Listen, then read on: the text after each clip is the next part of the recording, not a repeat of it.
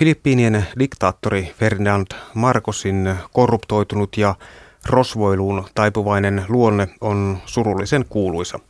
Ferdinand Marcos syntyi Havailla 11. syyskuuta 1917 ja kuoli 28. syyskuuta 1989 niin ikää Havailla. Elämäntyönsä tai pitäisikö sanoa tilinsä hän teki kuitenkin Filippiineille. Marcos oli Filippiinien kymmenes presidentti ja diktaattori, eli hän ei ollut mikään yksittäistapaus Filippiinien historiassa, vaan pikemminkin maan perinteiden jatkaja. Tosin Marcosin moderni kädenjälki oli omaa luokkaansa. Yhdysvallat tuki loppuun asti Marcosia, vaikka tämä oli tunnettu paitsi valtavasta korruptiostaan ja neptonismistaan, myös vaimonsa Imelda Marcosin mittavista kenkäkokoelmista. Marcos hallitsi Filippiinejä vuosina 1965-1986, kunnes hänet syrjäytettiin.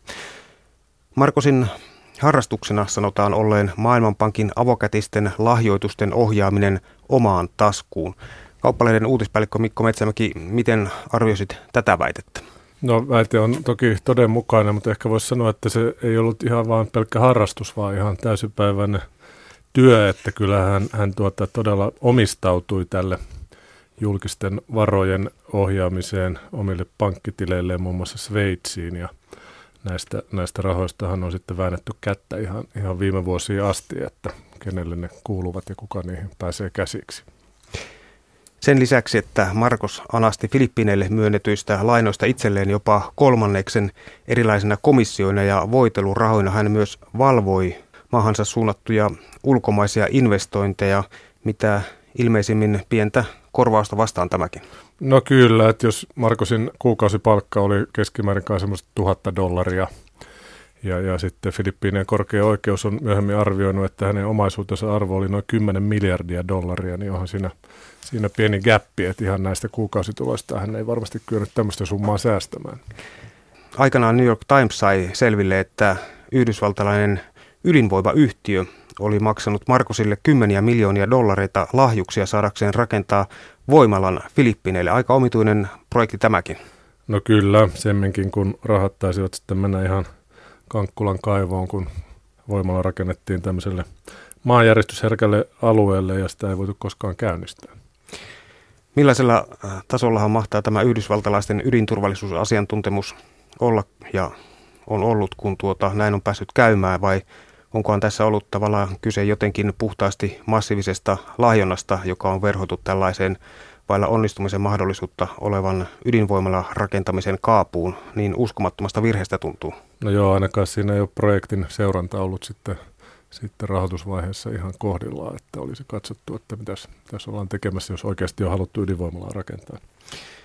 Tässä diktaattorijaksossa sija saa myös jossain määrin diktaattorin vaimo ja ihan ansiosta. Markusin vaimo Imelda oli vuoden 1958 Miss Manila, joka sai amerikkalaissenattorin mukaan Maria Antonettin näyttämään Kassi Almalta.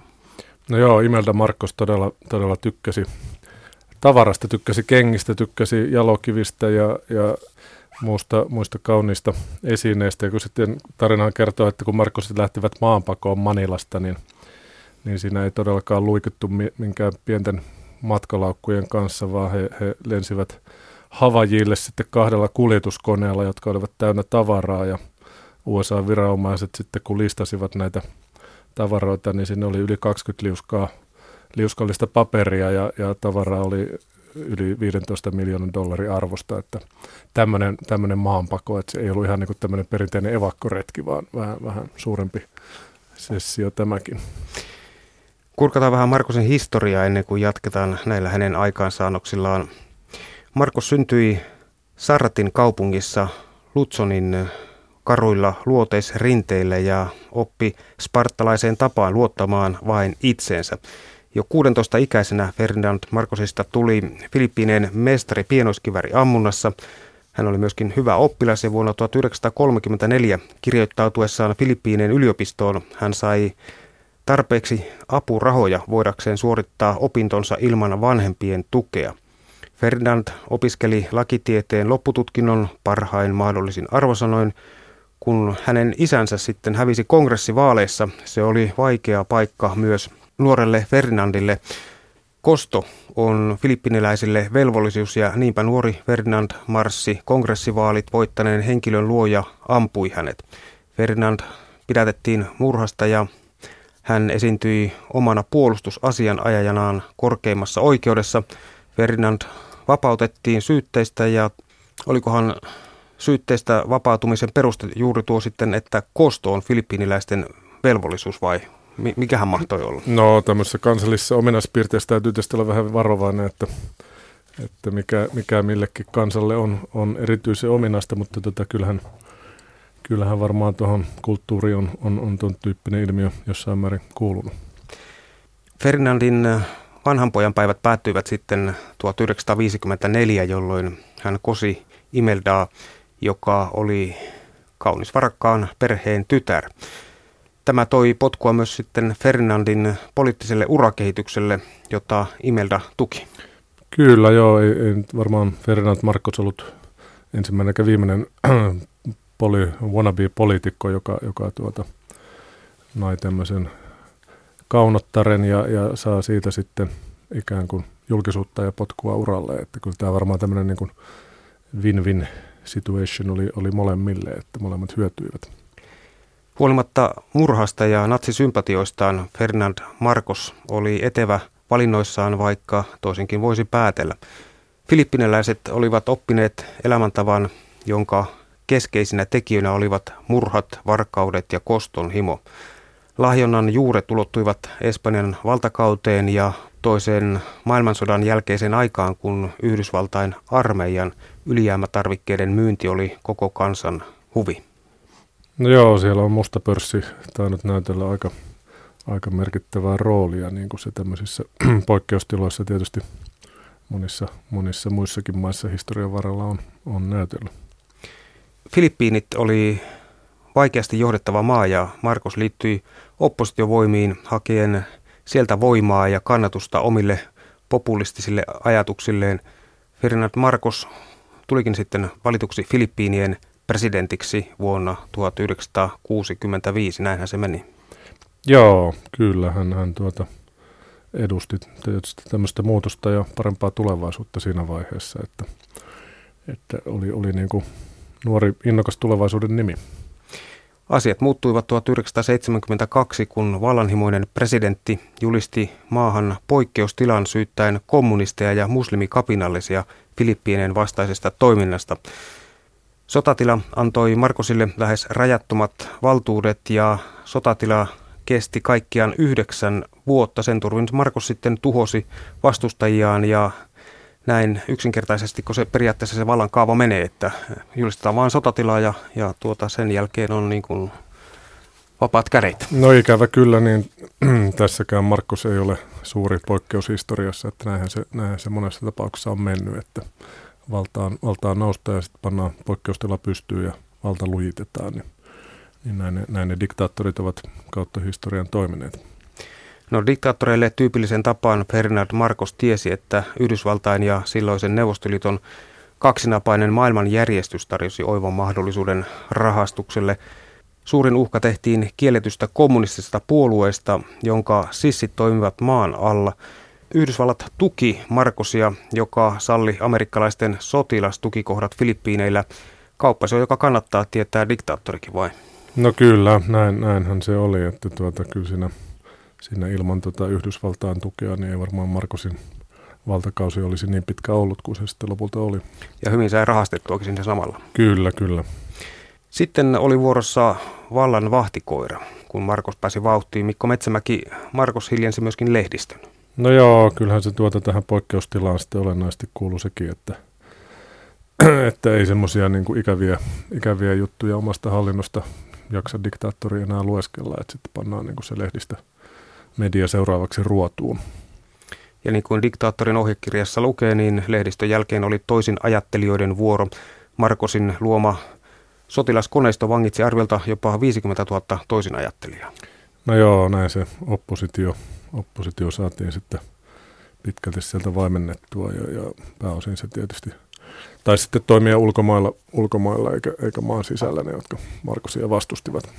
Mikähän se oli, kun tässä ei niin ulkomaat sen kummemmin reagoinnit, ehkä se oli sitten tämä kommunismin pelko, joka... No se oli varmaan, ja se oli, oli niin, kuin niin tavallaan Yhdysvaltain suojeluksessa siinä, että, että siinä niin kuin katsottiin vähän, että tämä on niin kuin melkein Yhdysvaltain sisäinen asia, että hoitakaa tätä homma. Asevoimiin Ferdinand Marcos äh, rakensi oman suosikkijärjestelmän. Marcos oli palkittu toisen maailmansodan aikana urotöistä muun muassa hopea tähdellä. Tarinan mukaan, kun japanilaiset hyökkäsivät Filippiineille Pearl Harboriin, Vänrikki Marcos nuorena tiedusteluupseerina olisi pitänyt yksin 50 miehen vahvuista japanilaispartiota pilkkanaan ja lähtenyt juoksemaan ampuen heitä kohti – jolloin japanilaiset olisivat säikähtäneet ja luikkineet karkkuun. Myöhemmin on selvitetty, että kyseisenä aikana Ferdinand ei ollut siellä päinkään, missä tämä kyseinen japanilaispartio toimi. No joo, toihan on tämmöinen komea, korkea jännitystyyppinen tarina, että kuinka, kuinka siinä on vihollista yksi sankari pitänyt, pitänyt aisoissa, mutta tota, ehkä se on luettu jännityksestä ja pantu sitten levitykseen. No, tuomaritten vuorokin tuli, tuomarit alistettiin ja perustuslaki muotoiltiin uudelleen Markkosin toiveita noudattaen. Kyllä joo, hän, hän tota, istutti tietysti sitten omat miehensä niin sinne avainpaikalle niin, niin, niin talouselämään kuin, kuin, kuin mu, muihinkin avain, avainrooleihin ja, ja sitten, sitten oli näitä tämmöisiä niin kuin keskeisiä perheitä, jotka oli alueellisesti johtoasemissa ja heillä oli, oli tämmöisiä ihan omia yksityisarmeijoita, jotka pitivät pitivät sitten kansan, kansan hiljaisena, että ehkä, ehkä niin kuin erikoisinta tässä poikkeuslaissa oli se, että sitten, sitten Markus pystyi myös tämmöisiä kokonaisia teollisuuden aloja ottamaan, ottamaan ikään kuin omaa haltuunsa, että esimerkiksi sokerin tuotanto, joka toi neljänneksen niin maan vientituloista, niin, niin Markus yksinkertaisesti perusti omia yhtiöitä ja, ja nämä omat yhtiöt otti sitten sen bisneksen haltuunsa ja, ja, ja toisaalta hän myös pakotti tämmöisiä perinteisiä suuryritysten omistajia niin myymään mitättömillä korvauksilla nämä, nämä omat yrityksensä itselleen, että, että tavallaan tämä oli niin kuin todella järjestelmällistä tämä niin kuin taloudellisen hyödyn tavoittelu myös tässä kuviossa. Ihan tämmöistä perinteistä diktaattorin perussettiä. No joo, mutta ehkä, ehkä vielä niin kuin semmoisella, semmoisella tuota, tavallistakin niin kuin ahneemmalla finanssisilmällä varustettuna. No Markosin johdolla tapettiin tuhansia ja kidutettiin kymmeniä tuhansia ihmisiä hänen parinkymmenen valtavuoden aikana. Että jos yritti, yritti jotain vastustella, niin se oli sitten siinä. No joo, näitähän on näitä pöytäkirjoja sitten ollut oikeuden asiakirjojakin julkisuudessa, että kyllä siellä oli tämä tämmöinen niin kuin, tämä on, tämä on sitä diktaattorien perussettiä, että nämä, nämä niin kuin mielivaltaiset pidätykset ja, ja systemaattiset kidutukset ja, ja, ja, ja telotettujen ruumiiden tuhoamiset, niin, niin kyllä siellä aika rankkaa kamaa oli, oli hänen jäljiltään.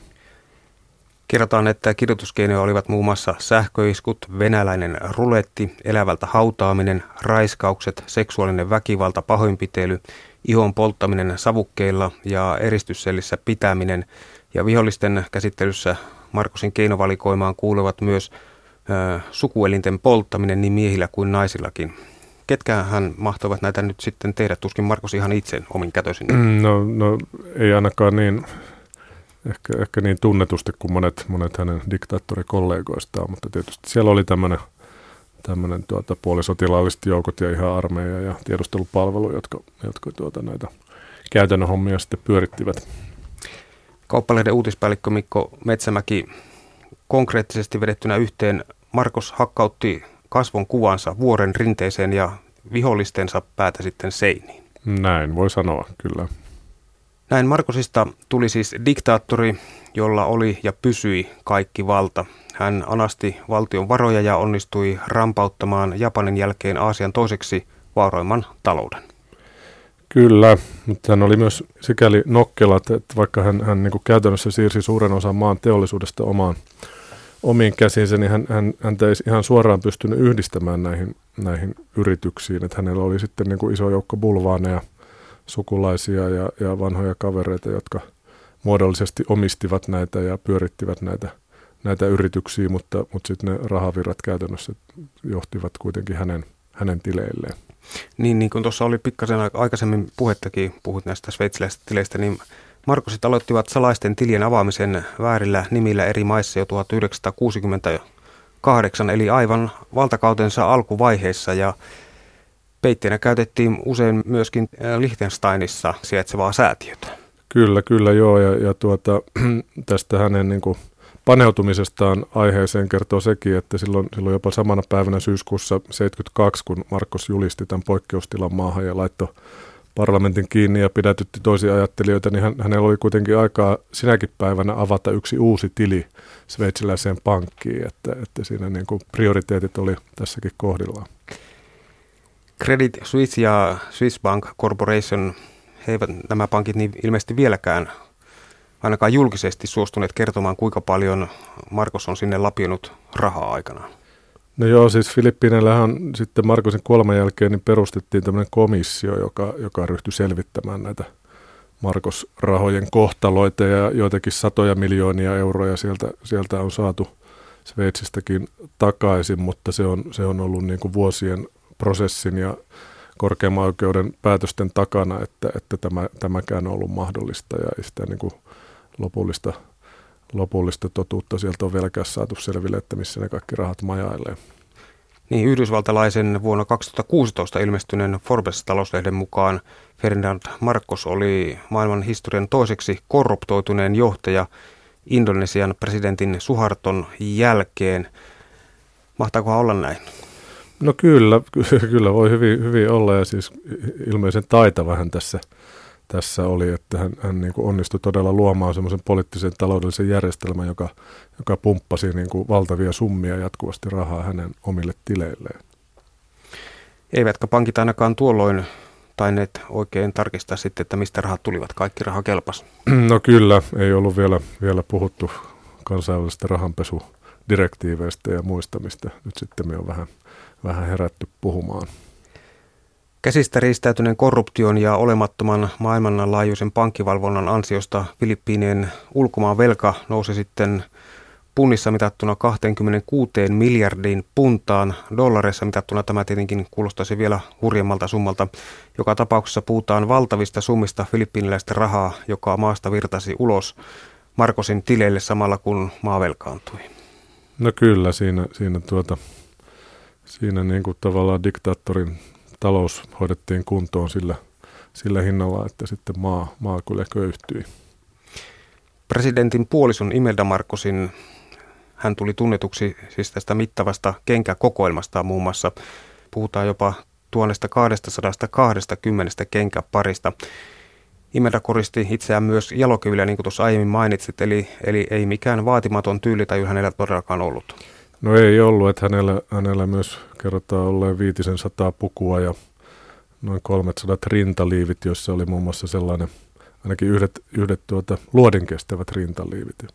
Toki, toki niin kuin täytyy myös todeta, että tässä niin kuin Markosien sirkuksessa hän, hän niin kuin oli, oli pieni, pieni, se pienempi tekijä, että hänen, hänen niin kuin se tuhlauksensa oli täysin marginaalista suhteessa siihen, että millaisia summia hänen miehensä, miehensä sitten ohjaili itselleen.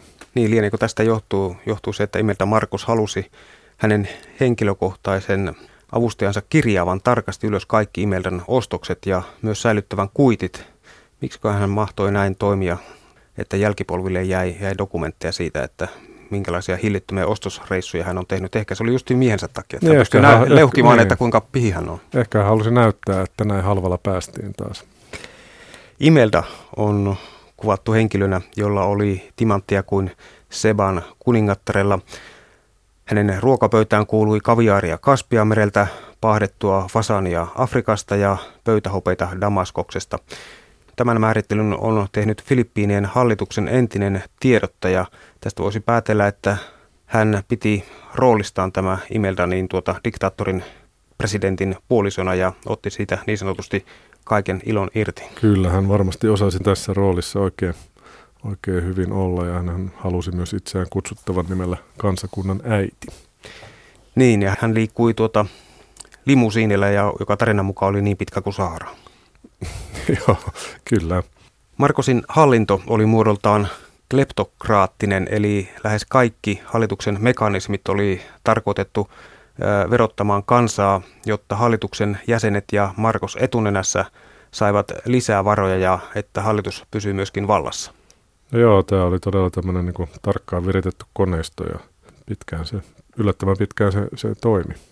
Markosin tiukka vastustaja Yhdysvalloissa maanpaussa ollut ja Filippiineillä suosittu oppositiota edustava senaattori Benigno Aquino palasi Filippiineille elokuussa 1983, vaikka hänelle oli maassa langetettu kuoleman tuomio. Aquinon tultua ulos lentokoneesta hänet ammuttiin välittömästi. Tästä alkoi sitten tavallaan Markosin alamäki, jota hänen valtakoneistonsa ei sitten pystynyt pidättämään enää. Tavallaan paine, paine alkoi kasvaa ja edes, edes presidentti Ronald Reaganin tuki Yhdysvalloissa niin ei, ei sitten enää auttanut, vaan, vaan vuonna 1986 tosiaan niin Markus syrjäytettiin ja tämä, tämä Benigno Aquinion leski Corazon Aquino niin, niin valittiin sitten, sitten uudeksi vetäjäksi maahan. Yhtenä historian suurimmista kleptokraateista tunnettu Marcos pakeni Filippeineiltä vuonna 1986 ja sai myöhemmin Yhdysvalloilta niskansa syytteet rikollisesta toiminnastaan. Kauppalehden uutispäällikkö Mikko Metsämäki tavallaan kaksinaamaista peliä Yhdysvalloilta, mutta ilmeisesti se oli kuitenkin ajan hengen mukaista. Niin, no tämmöiset poliittiset tendenssit aina vähän vaihtelee ja kumppaneista tulee vihollisia ja vihollisista kumppaneita, että se on ehkä tämmöistä niin kuin toisaalta reaalipolitiikkaa. Imelda Markosin sanotaan todenneen, että he tutkivat kaappini etsien sieltä luurankoja, mutta luojan kiitos he löysivät vain kenkiä. No joo, jos hän on todella näin sanonut, hän on suuri humoristi. Ferdinand Marcos menehtyi maanpaussa Havailla sydänkohtaukseen 1989. Imelda Marcos julistautui varattomaksi ja pyysi maksutonta oikeudenkäyntiä, jonka hän ilmeisesti myöskin sai ja hänet tuomittiin vuonna 1993 lahjontaan sekaantumisesta 18 vuodeksi vankilaan. Myöhemmin oikeus kuitenkin kumosi tuomion. Presidentin leskeä vastaan on nostettu vuosien aikana kymmeniä muitakin kanteita, mutta ne ovat kaikki kaatuneet yksi toisensa jälkeen. No joo, vaikeita, vaikeita se on ollut ja vaikeita on ollut myös tämä heidän niin kuin, taloudellisen, taloudellisen tai heidän varastamiensa rahojen niin kuin, palauttaminen, että kyllä ne niin kuin, vaikeita, vaikeita prosesseja tämmöiset on. Niin tuossa alussa jo kävi selville, että hän oli varsin etevä oppilas ollut, että kyllä hän varmaan taitoi myöskin sitten tämän rahan piilottamisen. Kyllä, kyllä, kyllä. Imeltä Markos suoritti korruptiosyytöksistä välittämättä sitten voitokkaan palun Filippiineille. No joo, hän, hän tuota palasi ja sai ihan ymmärrystä, ymmärrystä sieltä ja, ja, ja sitten kun häneltä kysyttiin, että oliko hänellä aikomustakaan palauttaa näitä, näitä valtion kassasta varastettuja ehkä noin kuutta miljardia puntaa siinä vaiheessa, niin, niin hän vastasi kieltävästi, että jos antaisin rahat takaisin, myöntäisin varastaneeni, niin mikä on tietysti tavallaan ihan loogista. Ja, ja hän, hän myös tota, sitten, sitten tuota, kommentoi tätä tuhlailuaan, tuhlailuaan niin, niin toteamalla, että, että olen allerginen rumuudelle. Siinäpä diagnoosia kerrakseen. Kyllä, kyllä. Filippiiniläisten kyllä unohtaa ja antaa anteeksi ei kuitenkaan tunnu olevan oikein mitään rajaa. No joo, se, se tuota, kyllä tässä, tässä yhteydessä näin voi sanoa. Kun Markus perhe syöstiin vallasta siis yli 30 vuotta sitten, hirmuhallinnon piti jäädä historiaan, mutta kuinka sitten kävikään? Kesäkuussa 2016 valtaan astunut presidentti Rodrigo Duerte on Markosin perheen läheinen ystävä. Hän antoi heti luvan haudata Ferdinand Marcos sotilasmenoin ja myös maan korkein oikeus sinetöi sitten tämän päätöksen. No joo, se tuota, ilmeisesti sitten yön, yön pimeydessä, niin kuin varas yössä on, on sanottu, niin, niin Markos tuota haudattiin sitten uudestaan ja, ja, ja vasta, vasta myöhemmin seuraavana päivänä sitten levisi tieto, että, että tota Markos oli kuljetettu, kuljetettu sinne ja, ja järjestetty oikein tämmöinen sankari, sankarihautausmaalta paikka hänelle. Niin, Filippiinien nykyhallinto ja Markosin perikunta yrittävät siis puhdistaa entisen diktaattorin Ferdinand Markosin mainetta, mistä yksi osoitus oli tämä vuoden 2016 lopulla tehty sankarihautaus. Entisen diktaattorin Ferdinand Markosin salamyhkäinen sankarihautaus myös osoittaa, että Filippiineillä historialla on monet kasvot ja ne muuttuvat vallanpitäjien vaihtuessa. No joo, siellä ei nyt ehkä olisi onnistuttu aivan tekemään tiliä tämän oman, oman menneisyyden kanssa, että, että se, tämmöiset niin vanhan diktaattorin lähellä olevat voimat, jotka, jotka sitten myös samalla haluavat ehkä painaa villaisella niin tämän, tämän diktaattorin teot, niin, niin että he pystyvät nousemaan näin, näin uudestaan valtaan, niin, niin se, usein se kertoo siitä, että ei ole ehkä ihan, ihan niin kuin onnistuneesti siellä yhteiskunnassa onnistuttu käsittelemään tätä menneisyyttä. Niin julmuudet, tapot, kidutukset ja mielivaltaiset teot, ne, ne häipyvät sinne taustalle. Kyllä. Markosin suvun suosio onkin tässä nyt sitten viime vuosina alkanut kasvaa Filippiineillä. Markosin poika Fernand Bongbong Marcos, joka on yksi Fernandin ja Imeldan kaikkiaan kolmesta lapsesta, hävisi vain täpärästi varapresidentin vaalit vuonna 2016. Kauppaleiden uutispäällikkö Mikko Metsämäki, näinkö se menee, että historia toistaa itseään tai toisin sanoen historiasta voimme oppia vain sen, että emme opi sitä mitään? No näin, näin kyllä, mutta toisaalta kyllähän, kyllähän nyt sitten olemme historiasta myös, myös oppineet ja on, on niin kuin ehkä monessa suhteessa elämä monessa maassa parempaa kuin se on aikaisemmin ollut, mutta kyllä, kyllä, kyllähän tämäkin niin kuin osittain pitää paikkansa. Niin toiset oppivat, toiset eivät. Mm. Tähän loppuun voisi lainata sitaattia mieheltä, jonka nimi on John F. Kennedy. Miehet, jotka luovat valtaa, tekevät korvaamattoman palveluksen maansa suuruudelle – mutta ne ihmiset, jotka asettavat vallan kyseenalaiseksi, tekevät yhtä arvokkaan palveluksen, sillä he päättävät, käytämmekö me valtaa hyväksemme vai valta meitä. Miltä kuulostaa Mikko Metsämäki? Sehän kuulostaa oikein fiksulta.